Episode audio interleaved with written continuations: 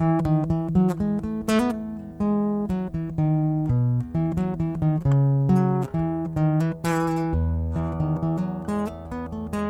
my brothers and sisters in Christ. How are you today? Welcome to St. Mark Bemidji's podcast, the podcast that melts in your mind, not in your MP3 player. If you like what you're listening to right now, you can subscribe to it on your phone or your computer and listen to us four times every week. If you're watching the YouTube video podcast, you can also click the little bell and be notified the moment a new podcast is published. And you can share it with a friend too. If you look in the podcast description on the app that you're using right now, in every episode, there's a share link for you to email or text to a friend. I've tried to make the link really obvious, and let me know if it isn't, or if you just want to say hi to me at john.kirk at stmarksbemidji.org. This week we look at the Epiphany, another word that really isn't used anywhere outside of a snooty college lecture hall or a church in January.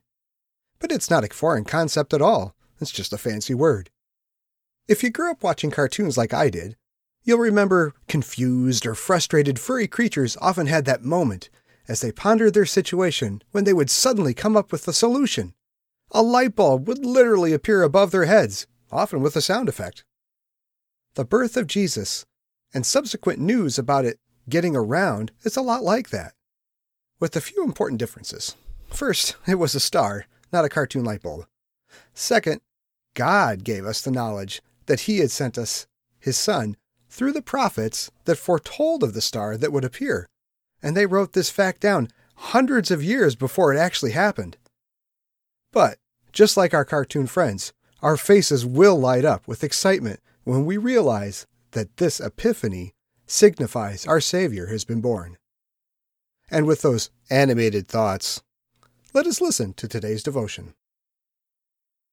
In the name of the Father, and of the Son, and of the Holy Spirit. Amen.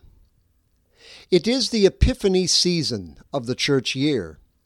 Epiphany means manifesting or appearing or to make known. What is made known at Epiphany? Scripture, St. Matthew's Gospel in particular, makes that abundantly and perfectly clear.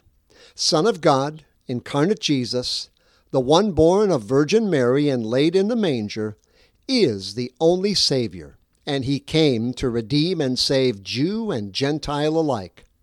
How is that shown? Well, Magi, Matthew states, came from the east.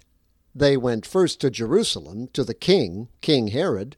They tell King Herod exactly why they are there. They ask him, Where is he who is born King of the Jews? For we have seen his star in the east and are come to worship him. Matthew chapter 2, my text.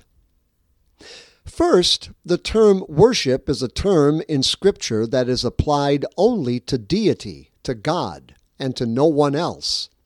The Magi have stated clearly that they are come to see God. And not only that, they are stating they are coming to see God who is born, which means they were looking for God incarnate, God made flesh. Second, King Herod, though not a believer in the promised covenant of such a Savior, certainly knew about that covenant and knew it very well, and he understands exactly what he has been asked by the Magi, because he turns the whole matter over into the hands of the Bible scholars, which no monarch would do unless he knew the truth that the request was about God. Let us pray. Almighty God, you have sent your only begotten Son into the flesh to be our Savior from sin, death, and hell. Grant us your Holy Spirit, that we may hear his holy word in truth, be certain of his coming for us, and worship him all our days. For he lives and reigns with the Father and the Holy Spirit, one God, now and forever.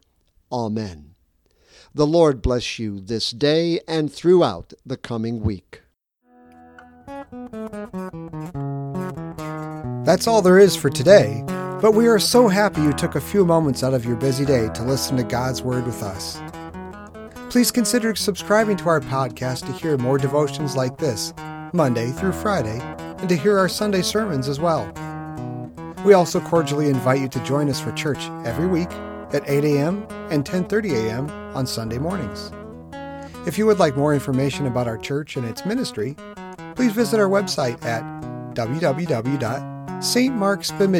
www.stmarksbemidji.org.